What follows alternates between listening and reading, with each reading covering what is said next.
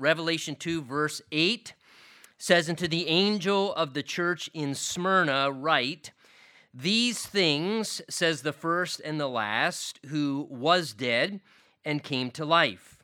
I know your works, tribulation, and poverty, but you are rich, and I know the blasphemy of those who say they are Jews and are not, but are a synagogue of Satan. Do not fear any of those things which you are about to suffer. Indeed, the devil is about to throw some of you uh, into prison that you may be tested, and you will have tribulation 10 days. Be faithful until death, and I will give you the crown of life. He who has an ear, let him hear what the Spirit says to the churches.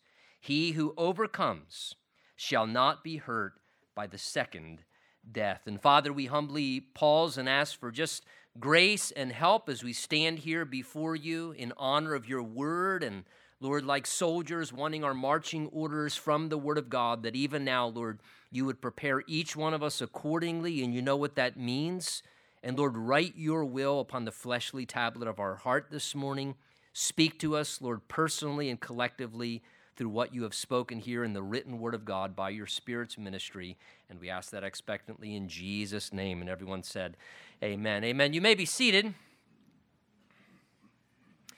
You know, even as our Lord Jesus himself clearly endured a lot of suffering regarding things like mistreatment and enduring tremendous hardship during the time of his earthly life as he walked on this planet. As his followers, part of our earthly journey in relationship with the Lord means that at times our earthly experience is going to include the same.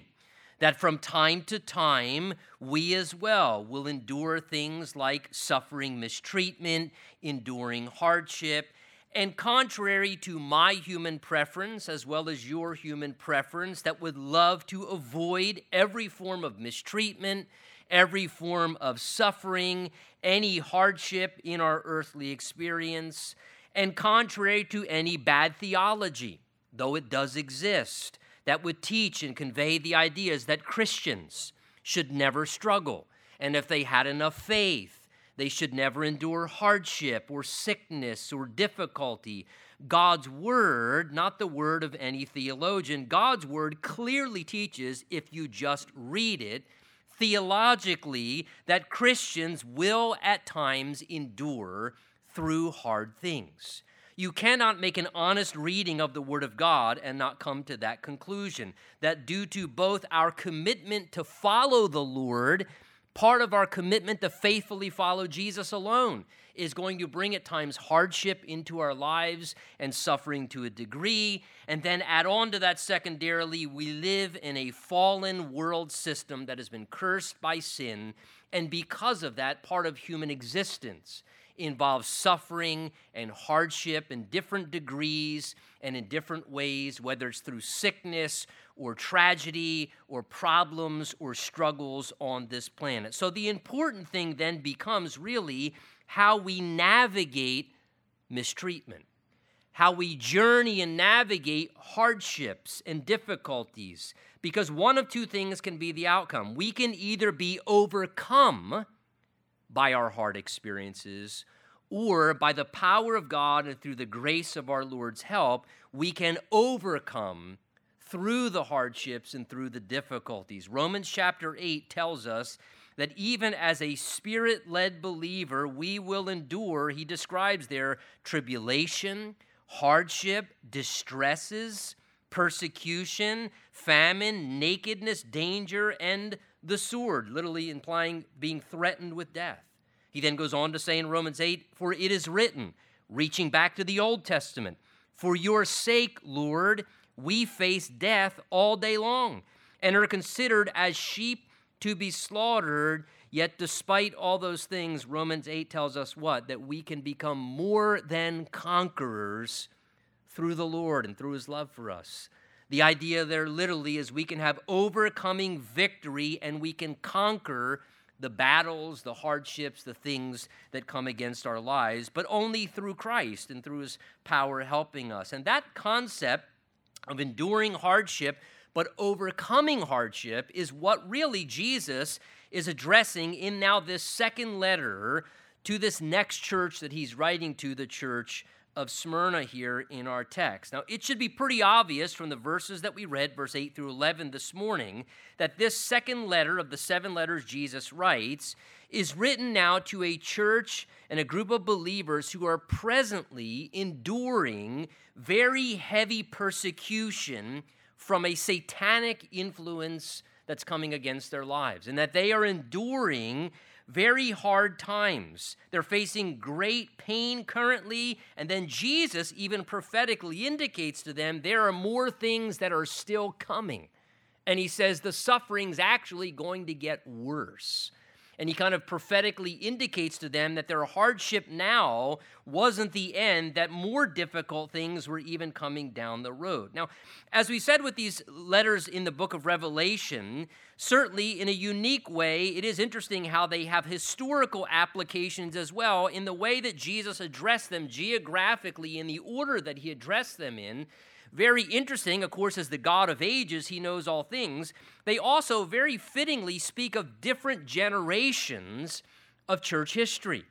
And so, as he describes now this letter sharing his heart to this persecuted church, the church of Smyrna, historically, the application fits very well with the next age of church history from around 100 to 300 AD, which was the time period up to the time when Constantine came to power and during those two centuries of the church, from around 100 to 300 or so AD, it was a time where there were multiple severe waves of tremendous persecution that came against Christians.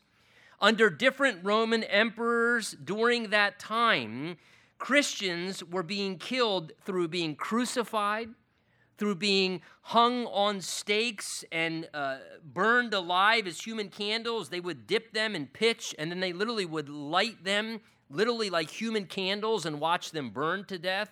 They were thrown into uh, you know, areas where lions were with blood upon them to cause the lions to ferociously attack them and devour them as entertainment in coliseums.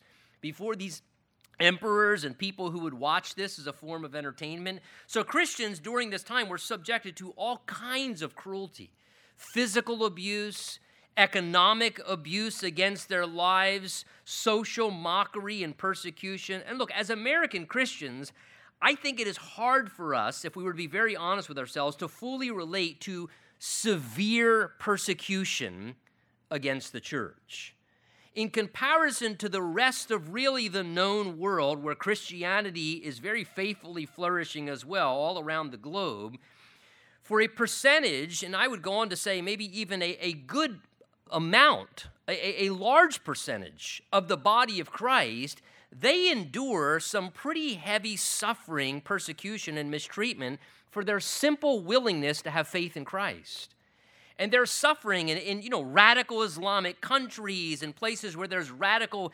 hinduism where there's great hatred towards christians and animosity.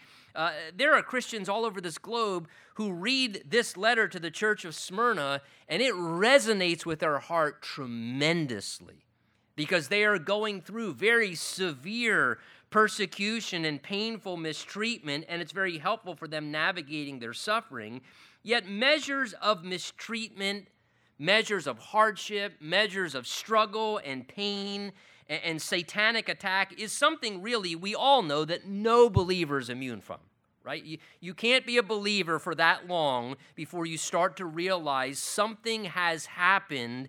And exactly, you're right. You have been drafted, conscripted into the Lord's army, which means there's another army. And they don't tell you when they share the gospel with you about spiritual warfare. They leave that part out. They just say, Would you like your sins forgiven? Do you want to go to heaven? Would you like to have Jesus help you steer your life so you're not crashing and wrecking and making a mess of your life? And then you decide to follow Jesus. And then afterwards, say, By the way, you just signed up for the Lord's army, and there's a really intense horrible battle going on until the day you enter into heaven, and you've now come to the right side, but yet you've also been drafted, and there's going to be spiritual warfare as well. Again, Jesus said to us in John chapter 16 that if the world hated me, you can't be surprised if it's going to hate you as you follow me and you represent me. Jesus said, In this world you will have, promise, tribulation, crushing hardships. There will be difficulties. Peter, First Peter, as he writes that letter, the whole letter, the theme of it is all about Christian suffering. So when you're suffering and struggling, my encouragement to you is with an open heart, go to the letter of First Peter and read through it and ask the Holy Spirit to minister to you. Things about Christian suffering. Peter, there in his own writing, under the inspiration of the Spirit, talks about suffering as a Christian according to the will of God describing that at times it is a part of God's will when we navigate in seasons and different times through suffering, whether it's suffering of mistreatment for our Christian faith or whether it's just suffering that we're going through as a part of being on a broken, sinful planet where people are suffering. None of us are immune, and you can follow Christ as faithfully as you want. You can have faith more than anybody on this planet, but hardship and suffering is just a part of the earthly journey.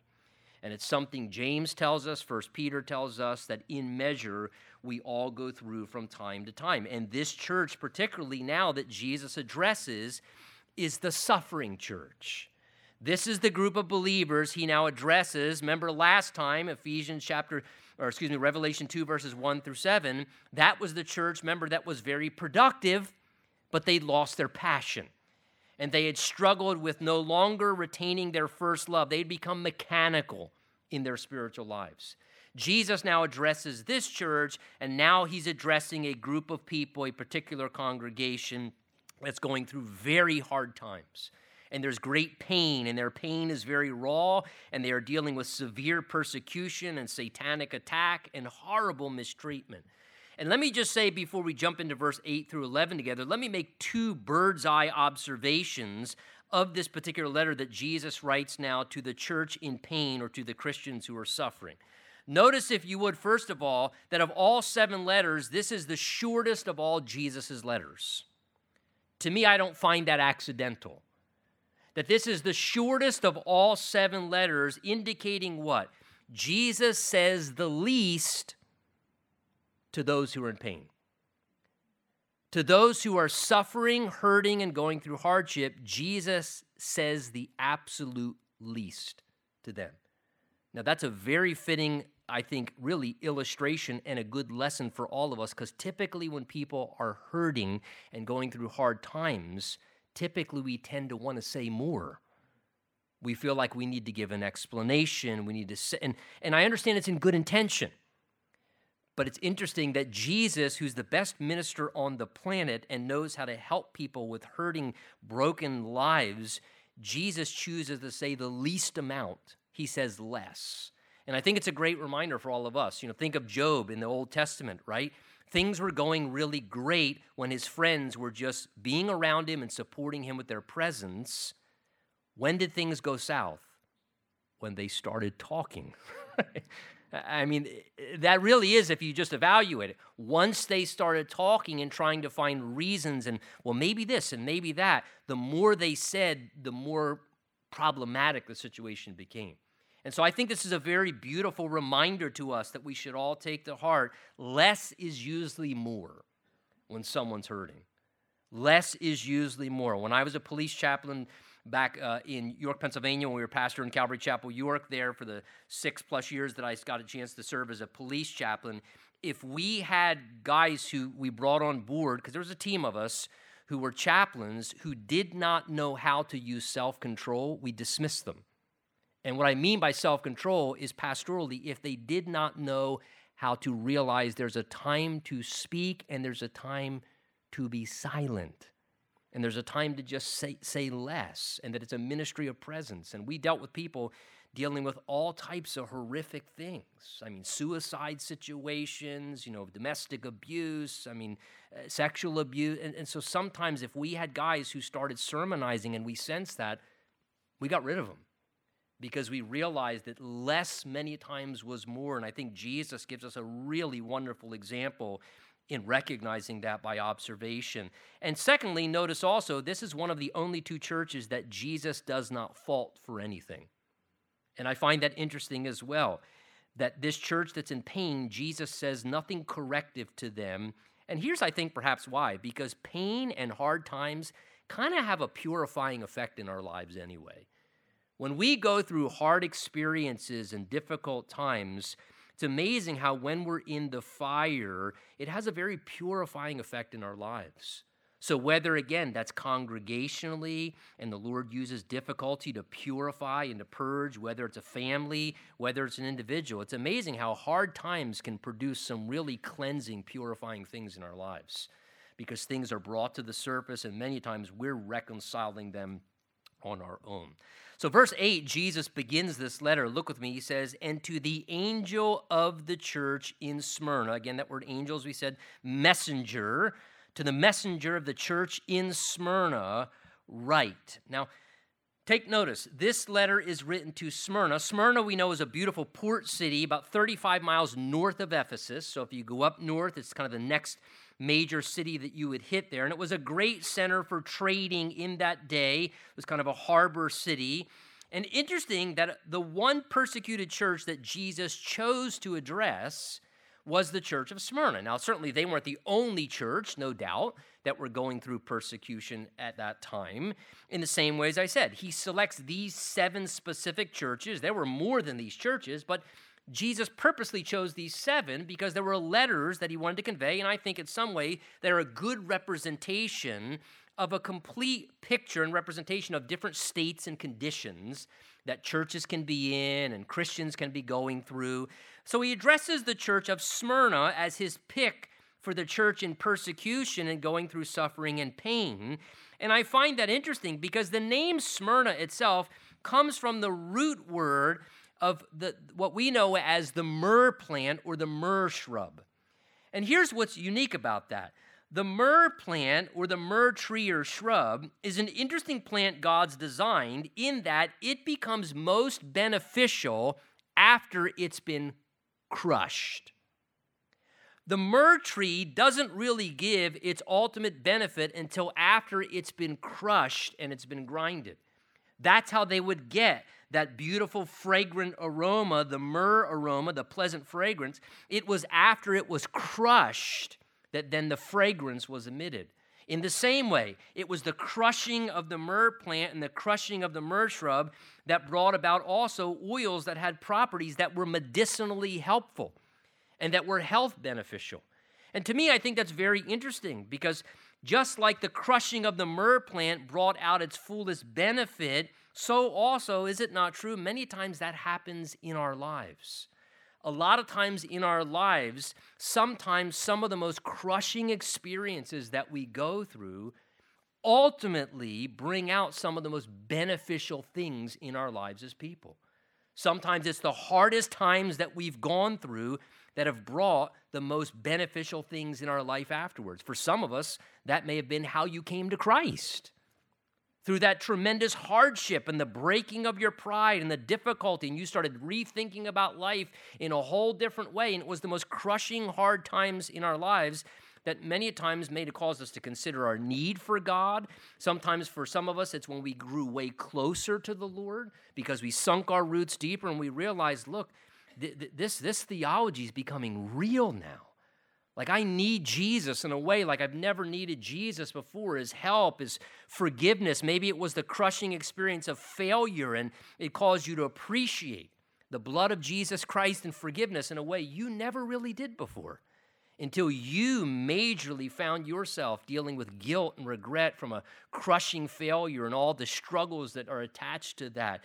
And I think just sometimes, generally, as we go through hardship, it's when we just experience the Lord's presence in a beautiful way. Second Corinthians 4 speaks of how through suffering, the life of Jesus ends up many times being manifested through our lives to a much greater degree. You know, we read Bible passages that when we're weak, that's when He's strong.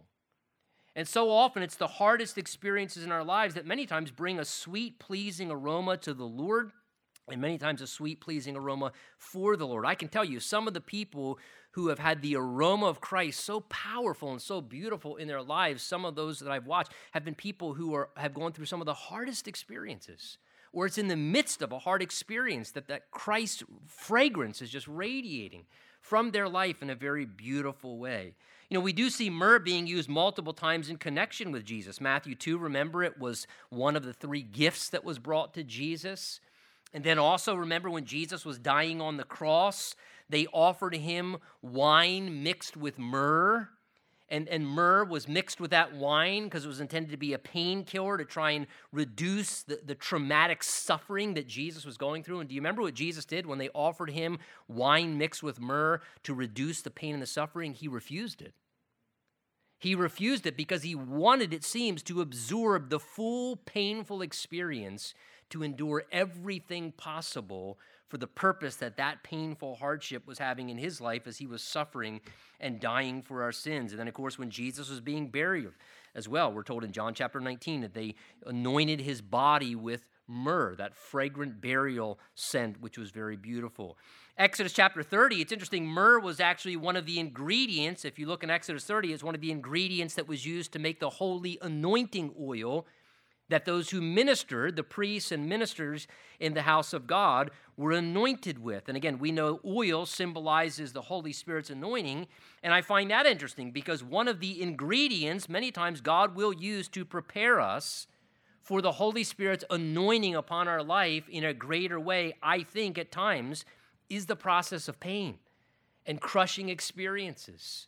And sometimes it's the hard things that we go through the difficulties that bring about better preparation for anointing and usefulness for the Lord in our lives.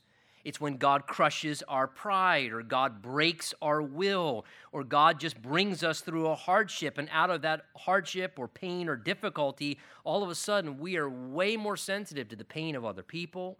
We become much better comforters. We care about things that matter before. I'm sure all of you before have perhaps heard that statement, and I apologize, I don't know who was the one that said it, that often before someone can be used greatly, they must first be wounded deeply. And I think there's a degree of truth to that. You know, Paul knew that, 2 Corinthians chapter 12. Remember, the Lord allowed that painful affliction and the satanic discouragement that came along with it.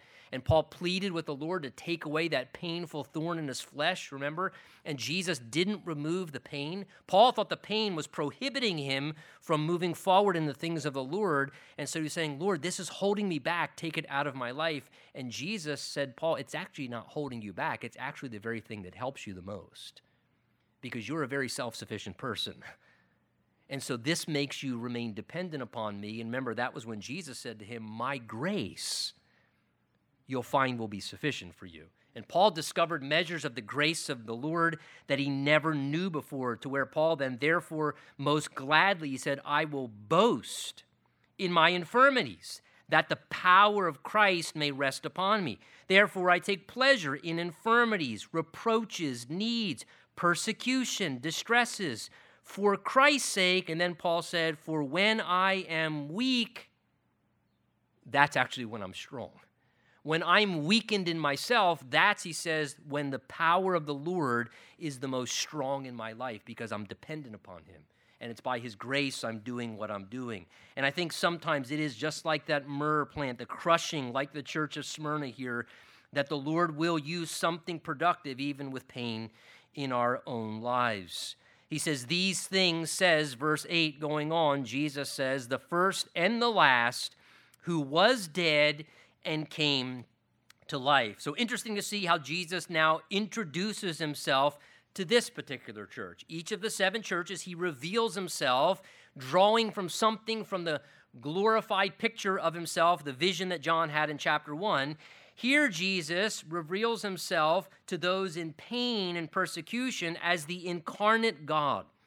He describes himself here in verse 8 as the eternal God who manifested himself in human flesh as a man. So notice, in his statements here in verse 8, first of all, Jesus refers to himself as the eternal God. He calls himself, look at it there in verse 8, he calls himself the first and the last. Very interesting because Isaiah 44, verse 6, Jehovah God declares, Thus says the Lord, the King of Israel, and his Redeemer, the Lord of hosts I am the first, I am the last. Beside me, there is no God. It tells us in Psalm 90 before the mountains were brought forth or ever had formed the earth and the world, from everlasting to everlasting, you are God. Now, look what Jesus Christ claims in verse 8 I am the first and the last. Was Jesus God? Absolutely. The first and the last was a title of God in the Old Testament, and now Jesus takes that title to himself, revealing that he is the same God of Israel, that he is the eternally existent God who has been around for all time together with the Father in heaven. So it means the Lord Jesus truly had no beginning. Jesus, in fact, calls himself later, he says, I am the beginning and I am the end. His very life is the beginning and the end. Unlike us who in our humanity, we have a day of creation. For Jesus, there was never a time when he did not exist. Jesus has always existed. There was a time period he entered into the earth and took a second nature and a body of flesh as a man, and that he was born and lived as a human being. But that wasn't when his life began, that was just when his earthly human life began. He was the eternally existent Son of God who has been around forever. That's why whenever Jesus speaks of his life, he always speaks of his life in the perpetual present tense. Right? Jesus says of himself, I am the one who is and who was and who is to come. We're told in John chapter 8 when Jesus was speaking, he said, Most assuredly, I say to you, before Abraham was born, I am. I've always existed. Now, the question is this how does that fact that Jesus is the first and the last, the eternally existent God, how does that help us in hardship? Why did Jesus want those in pain and persecution and hardship to know that he's the eternally existent God? How does that benefit them? How does that benefit us? Well, unlike us who spend a lot of time when we're in our hardship, when we're navigating our mistreatment, who are going through our painful problems, and we're doing what? We're trying to figure it out. Man, why is this happening? And how do I get through this? And, and how do I deal with this? Jesus has witnessed through all of human history every painful experience, every human hardship, every time a child of God was mistreated. Jesus is the eternally existent God, which means he's extremely experienced with people's pain. He's a veteran when it comes to helping people through persecution and mistreatment. He is absolutely eternally qualified because for all of human history, with every single person who has ever lived, who's navigated every type of problem and hardship and pain and tragedy and difficulty, Jesus has helped everyone through those things many, many, many, many, many, many times over. So he's very qualified which makes it very beneficial for us because it means Jesus already knows how to handle our problem. He knows how to help us with our pain or our hardship or what we're going through because he has helped many, many others through the same thing many times before. And not only that, because he dwells in the eternal realm, he's fully aware of what's coming ahead. He tells this group, I know what's coming down the road. And how wonderful in the midst of our hardship to know that Jesus even knows the future because that means Jesus can help me from the first moment the problem starts until the very last moment that the problem ends because he spans all of time and eternity. And so his eternal existence is a great help that he's with us to help us. The second thing he calls himself here is he says, I am he who was dead and now came to life. And there he's picturing himself as the overcoming man.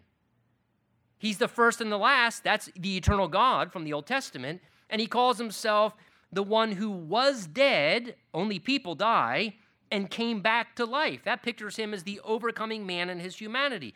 Jesus became a man, and then he submitted himself as a man to painful torture and ultimately the process of death.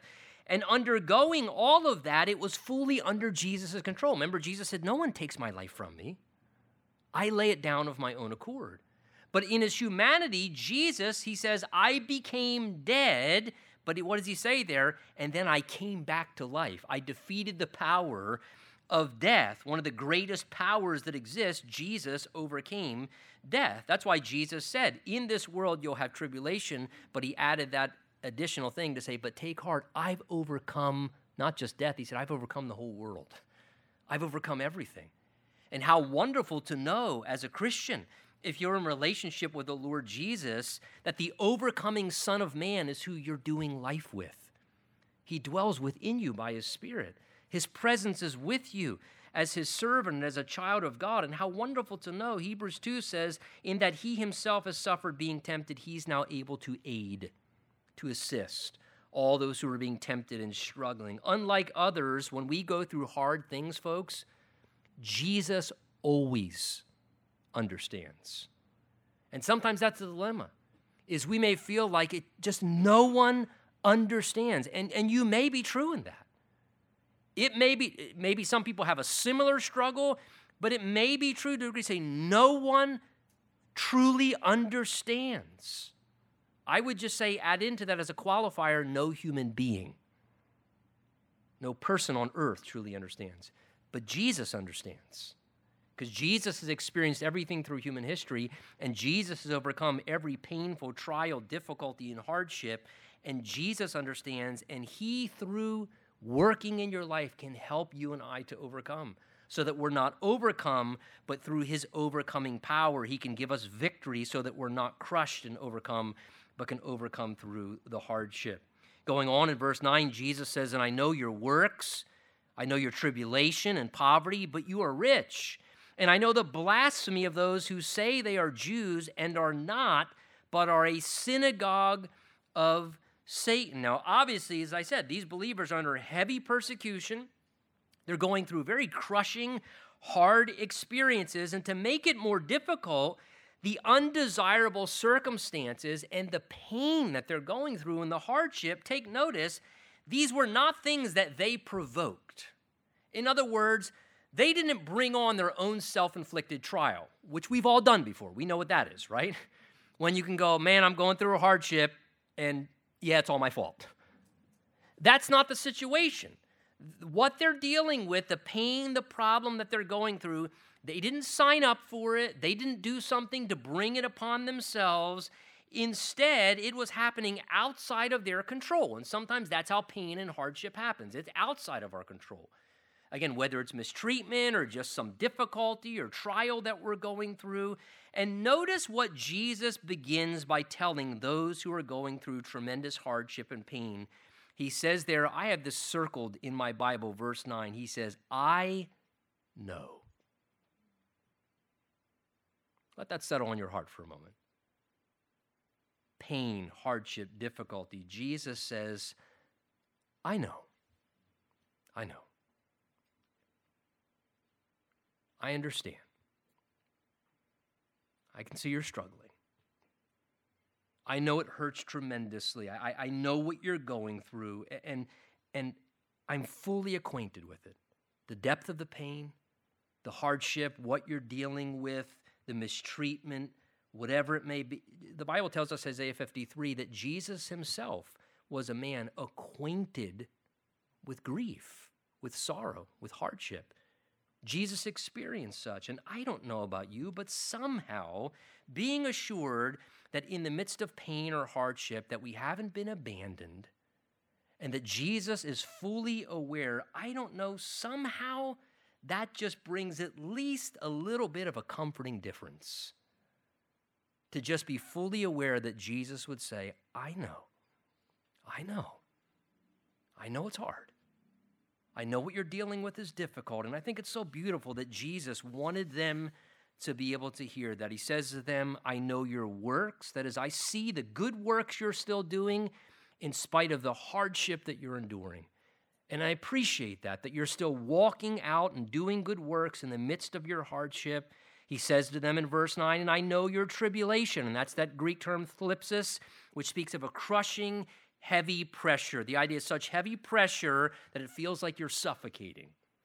And Jesus was saying that, and the heavy pressure they were under was because of the resistance of anti Christian forces that were coming against their lives. And they were facing severe hardship. That's what he's describing here in this verse. The weight of their pain and problems were devastating.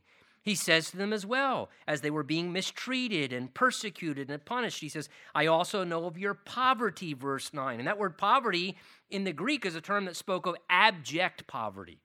In other words, it was the term used to speak of extreme poor financial conditions, absolute abject poverty. Picturing what Jesus is saying is they had absolutely nothing material. Everything had either been lost or it had been brutally taken away from them abusively, and they are basically destitute of all human possessions in the tangible world that they did not have what was necessary. They were struggling. Their property had been revoked. Their possessions had been taken. There was severe lack. They were struggling with survival. That's the picture here of what they were going through in their unjust treatment. That people were hurting them. And we know this was a form of persecution in that day, and it's a form of persecution that still exists to this day. Is to persecute Christians in a way whereby they literally lose their jobs, they lose their homes. They're pushed out of societies and out of territories. I mean, this is what they're going through. So they're in severe poverty in a real, tangible way. However, notice what Jesus says to them. Though they were poor by this present world standards, Jesus says, What? You're rich. He says, You're poor from this world standards, but he says, But you are wealthy according to heavenly standards. They had little to nothing materially, but Jesus said they were actually rich spiritually. You know, James chapter 2 verse 5 declares in that book as well that the poorest of Christians in that day were actually rich in faith. A complete contrast. They were spiritually wealthy. They truly why? Because they truly live by faith. See, because when you got nothing,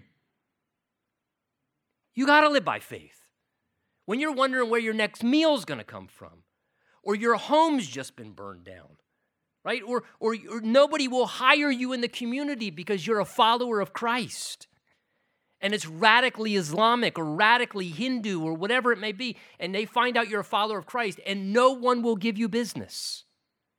You're living by faith. Lord, what am I going to do? I got to feed my family, and, and, and people are threatening your life. You're living by faith. And in a whole new way, you're coming to determinations and realities where you're not distracted by material stuff. Jesus becomes your treasure. This becomes your treasure. Prayer becomes your treasure. The love of fellow Christians becomes your treasure. The love of, you know what? I can't wait to be with Christians again because it is so hard being a Christian. I want to be with Christians. I've got to be with Christians. I need the encouragement. I need the, the inspiration that we bring as we come together. Those things become your treasure. The privilege to serve the Lord instead of just serving vain worldly things, that becomes your treasure. And Jesus says to them here, listen, from, from worldly standards, you look incredibly poor, but he says, but from my perspective, you're rich in what really matters. And I think that's very interesting because we're going to get to Revelation chapter 3, where Jesus, the last church he writes to, which would be the last generation of the church, he refers to them as the lukewarm church, who was making him so sick he wanted to vomit them out of his mouth. And he says to that church, You are wealthy, you're affluent. They were prospering materially, and Jesus said to them, You say, I'm rich, I've become wealthy, I have need of nothing. And Jesus said, And you don't know you are wretched, miserable, poor, blind, and naked. They thought they were the happening thing. and Jesus said, You are the most miserable, poor, wretched group of Christians I've ever seen. And to this church, who seems to have nothing, Jesus says, You are so spiritually rich. You're wealthy spiritually. And again, this is a good reminder to all of us, folks the Lord's value system is much different than my and your value system. And we should remember that. That's why Jesus in Luke 12 says that we should seek to be rich toward God. And I think this is also a reminder that it's not our assessment of our life that's usually accurate. And it's not the world's assessment of our life that may be accurate. the assessment that we should be most concerned about Lord, what's your assessment of my life? Jesus' assessment of the life of these people was much higher than probably their own or anyone else's. And it seems part of the persecution being brought upon them was severe slander and accusation, just lies of others. You see what he says there in the end of verse 9? He says to them, He says, I know the blasphemy of those who say they're Jews but are not, but are a synagogue of Satan. So interesting. He refers to those who say they are Jews but are not. Romans chapter 2 tells us this For he is not a Jew who is one outwardly, nor is circumcision that which is outward in the flesh, but he's a Jew who is one inwardly. And circumcision is that of the heart, in the spirit, not in the letter. What was Paul describing there? What Paul was describing was being one of God's chosen people as a Jew was always supposed to be about way more than just national identity. It was to be way more about outward religious observances or a claim of heritage. It was intended to be foremost a condition of the heart toward God that they were a people who lived after the things of God's Spirit and reflected the heart of God in their daily lives. And apparently, these particular Jews that Jesus describes in this synagogue in that day there that he's referring to in verse 9, apparently they were way off of God's ideal spiritually. They were completely off target to the point where they were severely anti Christian, as were unfortunately many of the Jews in the day of Christ. That's why they persecuted him and rejected him as the Son of God. And therefore, Jesus said that this group of Christians in Smyrna were experiencing the blasphemy of those who were saying they were Jews, but really were not. In other words, they were speaking evil against Christian believers and Christ followers, causing further problems with the Romans and conveying the fact that the plague in the society are these Christians. It's the church people.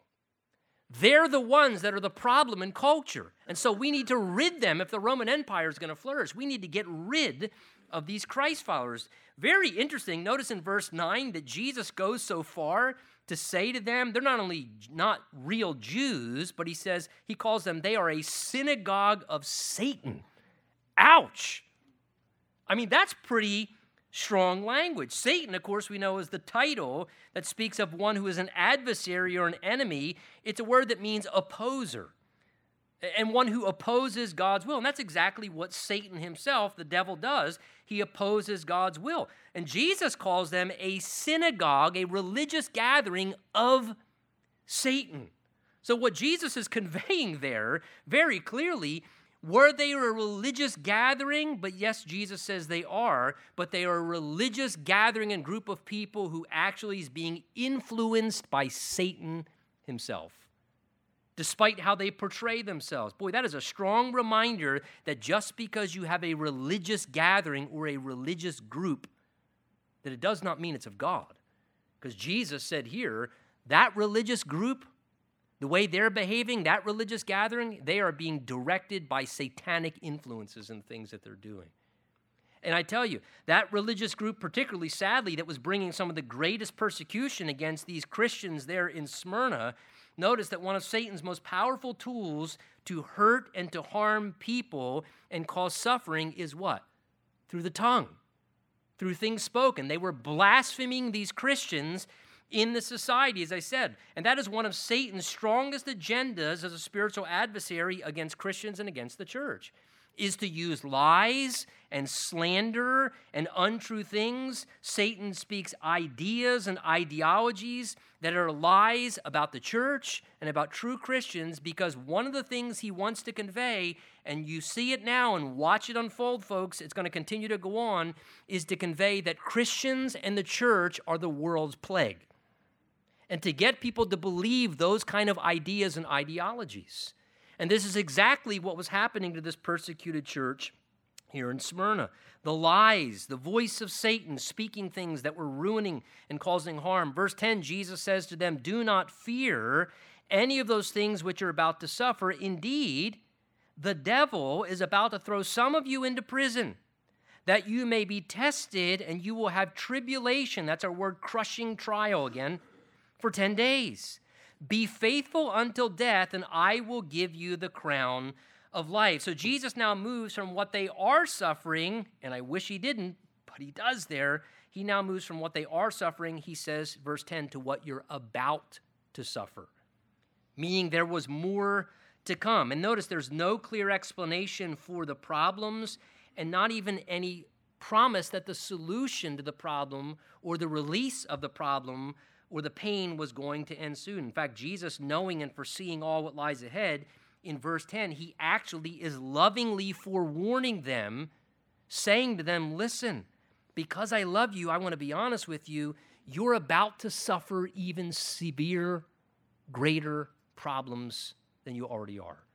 And he was telling them, helpfully, the battle was going to intensify so that they weren't surprised and they weren't caught off guard, but so they could be adequately prepared, I believe, so they weren't defeated and they could overcome. If you hear the heart of Jesus, what he's saying there in verse 10 to them, he's saying, and listen, the devil is about, he says, to intensify yet still some of his crushing efforts. And he's saying it's actually going to get even harder.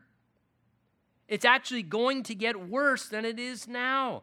There are still those things, he says to them, that you are about to suffer. He says the devil, verse 10, is about to throw some of you into prison that you may, verse 10, be tested. And that word tested he uses is a word that speaks of being tested by something being subjected to intense heat and a fiery furnace. And that's what Jesus is describing here that something being tested by intense heat and fire to examine its worth. And isn't that a very fitting reminder because we think of the Old Testament? Remember Daniel, that godly man, and his three friends, Shadrach, Meshach, and Abednego? And when it was presented to his three friends, listen, you need to bow down. You need to bow down to this. We're the government. We will tell you what to do. We will save you. We will fix you. You listen to us and you bow down, or you were going into that fiery furnace. And what happened?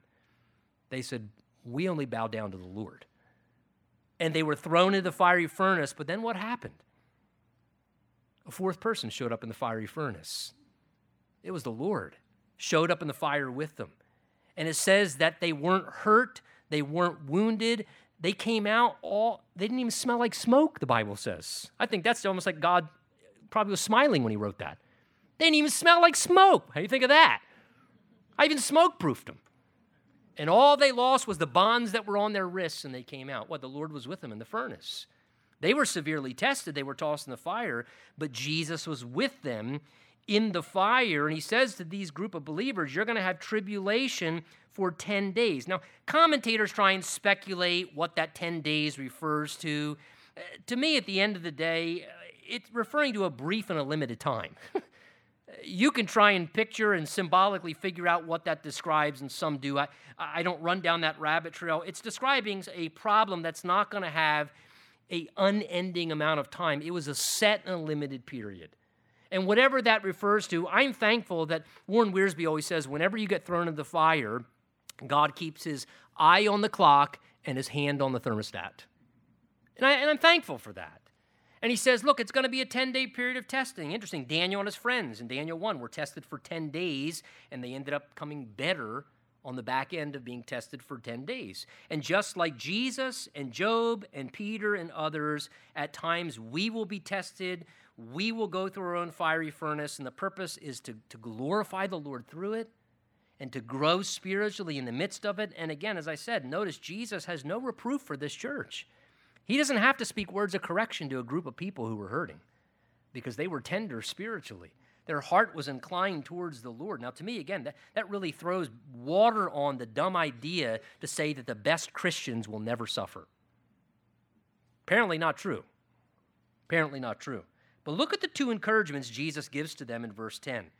I have two things underlined. His first encouragement to them suffering is in verse 10, the beginning of it, where he says to them, to those in pain and hardship, Do not fear.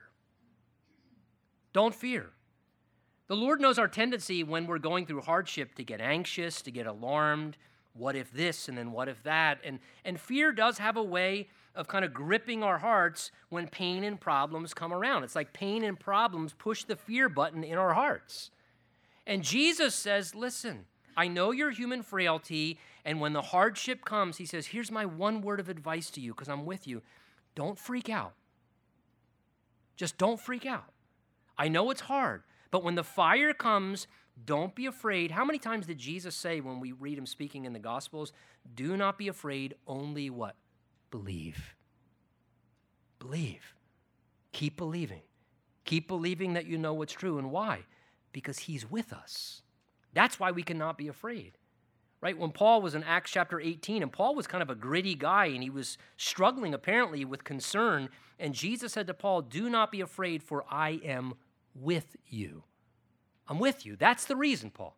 My presence is the reason that you don't have to be fearful. Now, I can relate to that as a husband because one of the things that I've seen over the years of marriage with my wife is that my wife, if I'm away from the home or if I'm out of town or something, she tends to be more nervous and apprehensive than when I'm there. Now, whether I'm in the house sleeping there or I'm somewhere else, at the end of the day, the same things could happen whether I'm home or whether I'm not home. But for some strange reason, my presence makes her feel a little bit more assured, right? And the same thing with the Lord, spiritually. The thing that gives us the ability to not be overwhelmed and crushed by fear is to know that Jesus says, I'm with you. I'm with you the loving eternal Son of God. I'm with you in everything all the time. And that helps subdue the fear a little bit when we go through hardships because we know the presence of the Lord is with us and will always be with us. And then the other exhortation Jesus gives is toward the end of verse 10, where he says to them, Be faithful unto death, and I will give you the crown of life. Jesus calls them in the midst of hardship to willfully endure and persevere in commitment and to keep pressing forward and he says, I'm with you, remain faithful. And man, I look at those terms there of Jesus in the end of verse 10 be faithful unto death, and I think what a tremendous call there to any Christian unto faithfulness. The way that Jesus says that, be faithful until death, that is the ultimate ideal achievement for us as Christians. To continue to remain committed to Christ and devoted to Him even until the day that it results in the time of our death. So Jesus says, just be faithful until the time of death, or listen, perhaps he's also saying, and be faithful even if it results in your death. Jesus would say, hardship will come, painful situations will happen. You don't have to find a way out of the problem, you don't have to fix the problem. Jesus says, All I'm asking you just stay faithful to me through the problem. Just stay faithful to me. You just cling to me and stay faithful to me all the way until the end. What a great exhortation of the Lord in the midst of our hard times. Don't be afraid, but don't run from me. Stay faithful to me. You be faithful even unto death, and he says, And one day you will find that you will receive the crown of life. In other words, there's coming a time in eternity when he's going to take away from us the crowny thorn of pain and problems, and he's going to give us an eternal crown. And then it's going to be all worth it. It's all going to make sense. Romans 8 says that the present sufferings of our time are not worthy to be compared with the glory that one day will be revealed. Jesus concluded with this church saying, He who has an ear, let him hear what the Spirit says he who overcomes shall not be hurt by the second death. Now, we saw last time, he who overcomes is a reference to the born again believer. And he says, the born again believer, here's the overcoming promise you won't be hurt by the second death. The Bible speaks of two deaths one that is a temporal death, and the other that is an eternal death. That is, every human being on the planet goes through the first death we all die physically at some point in our earthly journey where we're separated from this body and our spirit goes to an eternal destination. But the Bible also speaks of a second death, which is a spiritual and eternal death, which is separation from God. And that second death is described in Revelation chapter 20 as it describes how death and Hades and all whose names were not written in the book of life were cast into the lake of fire. And the Bible says, and this is the second death. being banished from God eternally, suffering torment eternally, being separated from God forever. And Jesus says here, I know this life sometimes can be like hell. And I'm not saying that to be crass in my language, I'm saying it to drive home a point. But Jesus says, This is the most of that you'll ever endure because something far better is coming. You've escaped hell, you've escaped eternal torment. And I think the word of the Spirit to us, he says, to the churches, have an ear to hear. I think the word of the Lord through this particular letter is something like this I know it's hard, but I love you, and I'm with you. And you keep going, and you be faithful to me. And it's all going to be worth it on the other side. Let's stand together. Let's pray.